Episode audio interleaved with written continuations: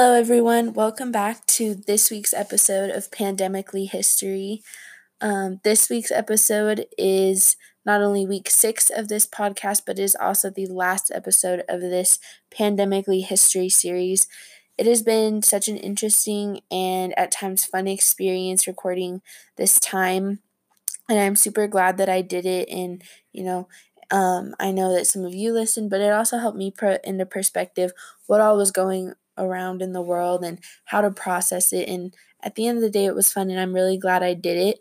But as always, I hope all of you are doing well, and I am excited to get into this for you. So, in case you didn't know or you're new here, some background on me is that I am currently finishing my final week of my sophomore year at Eagle Ridge Academy online. Um, as I'm recording this, my last day will be tomorrow. I will have all my assignments turned in, and from my understanding, that'll conclude my sophomore year. Um, here, where I live in Brighton, Colorado, this is the first week that local businesses have gotten the clear for reopenings, um, as long as they are following clear and strict um, social distancing rules. Um, the stay at home order here in Brighton has been lifted. It was lifted on May 8th, and um, starting on Monday, which was May 11th, businesses were able to open up as long as they were keeping precautions in place.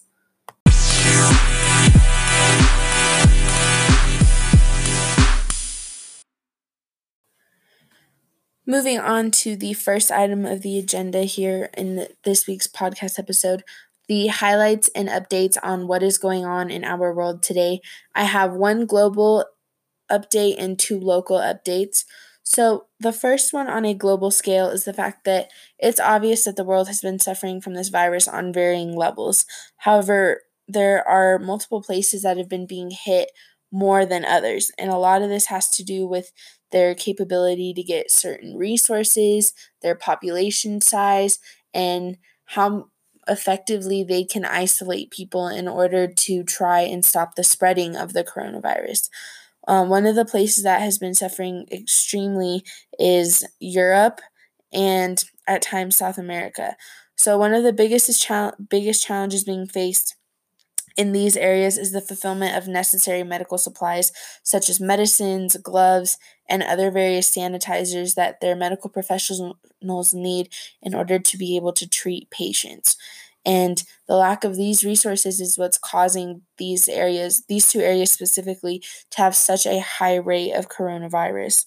Um, many spike ups have been in areas where the workers are in closer proximity and are not able to practice social distancing most effectively.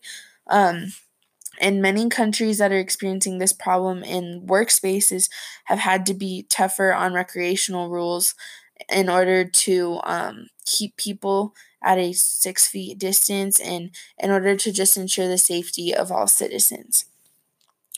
Moving on to the second update, this one is on a local perspective. So, this one is really c- close to my life. And one of my favorite things to do in order to stay busy and active is to spin at a spin bike studio. Um, with all of the coronavirus um, outbreaks and all the regulations causing local businesses to have to close down, my spin studio that I really enjoy going to has been closed.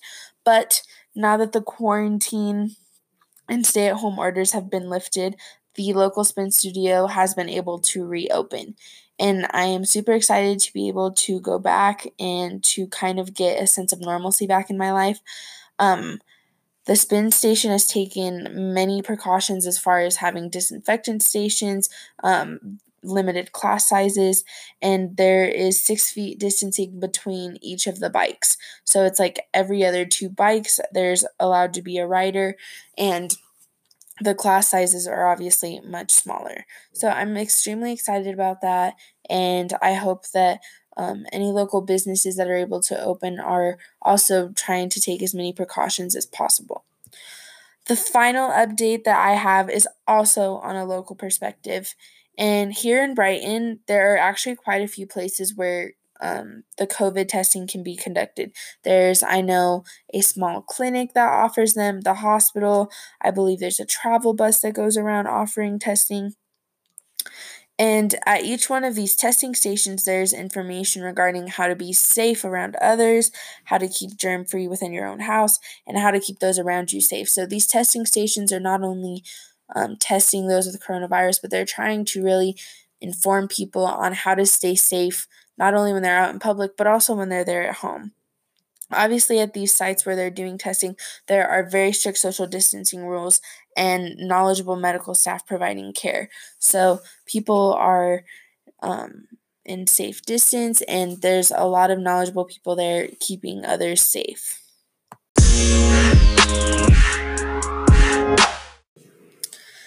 That concludes our update section of the podcast, and I'm going to move right on into the spotlight section where I give a little insight into my life, some insight into um, the life of others around me, and I talk a little bit about some of the changes that I've seen with social media.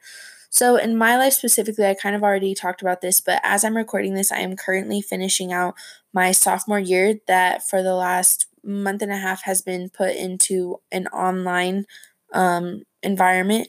And I'm not gonna lie, I have mixed feelings, honestly. I feel super excited that I'm about to be done with my sophomore year and I'm nearing summer. But at the same time, I miss the experience of saying goodbye to my friends, signing yearbooks, and just being with everybody. Um, during this time, you know, since we're still practicing social distancing and um, I'm still trying not to go out very often, I am just relaxing and finishing my school year strong. I think it's important, especially with times like this, especially if you know you're an upperclassman and you may be moving into your senior year, or you're a senior that unfortunately hasn't gotten the normal experience of graduation, that um, you focus on the positives, you focus on what lies ahead. And as much as I'm a bit sad about how my sophomore year ended, I am excited to be moving into my junior year, especially now that I am going to be officially an upperclassman.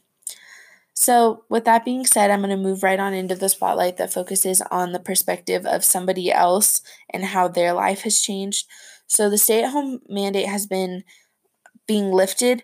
The stay at home mandate being lifted has been a really big relief for my mom specifically.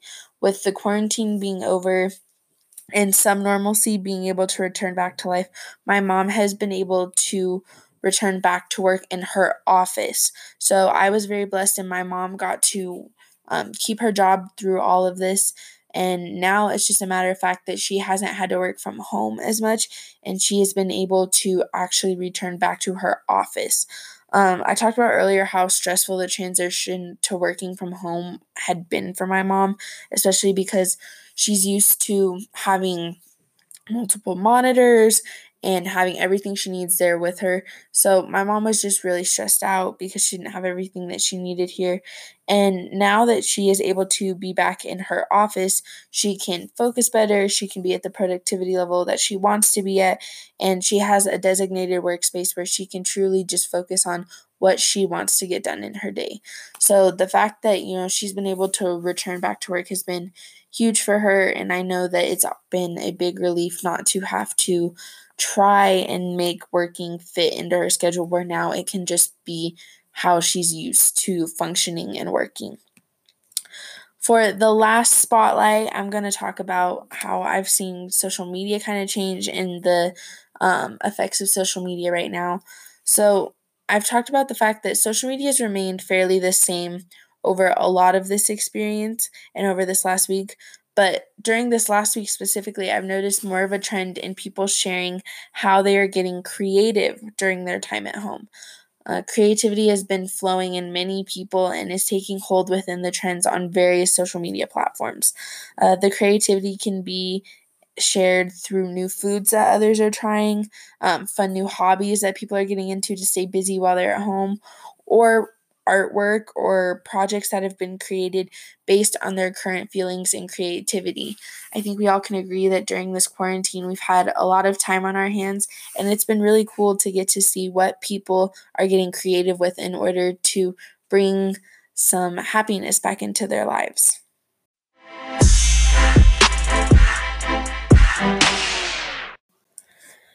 I have had a really fun time creating all of these episodes and sharing what quarantine and life in lockdown basically has been for a teen.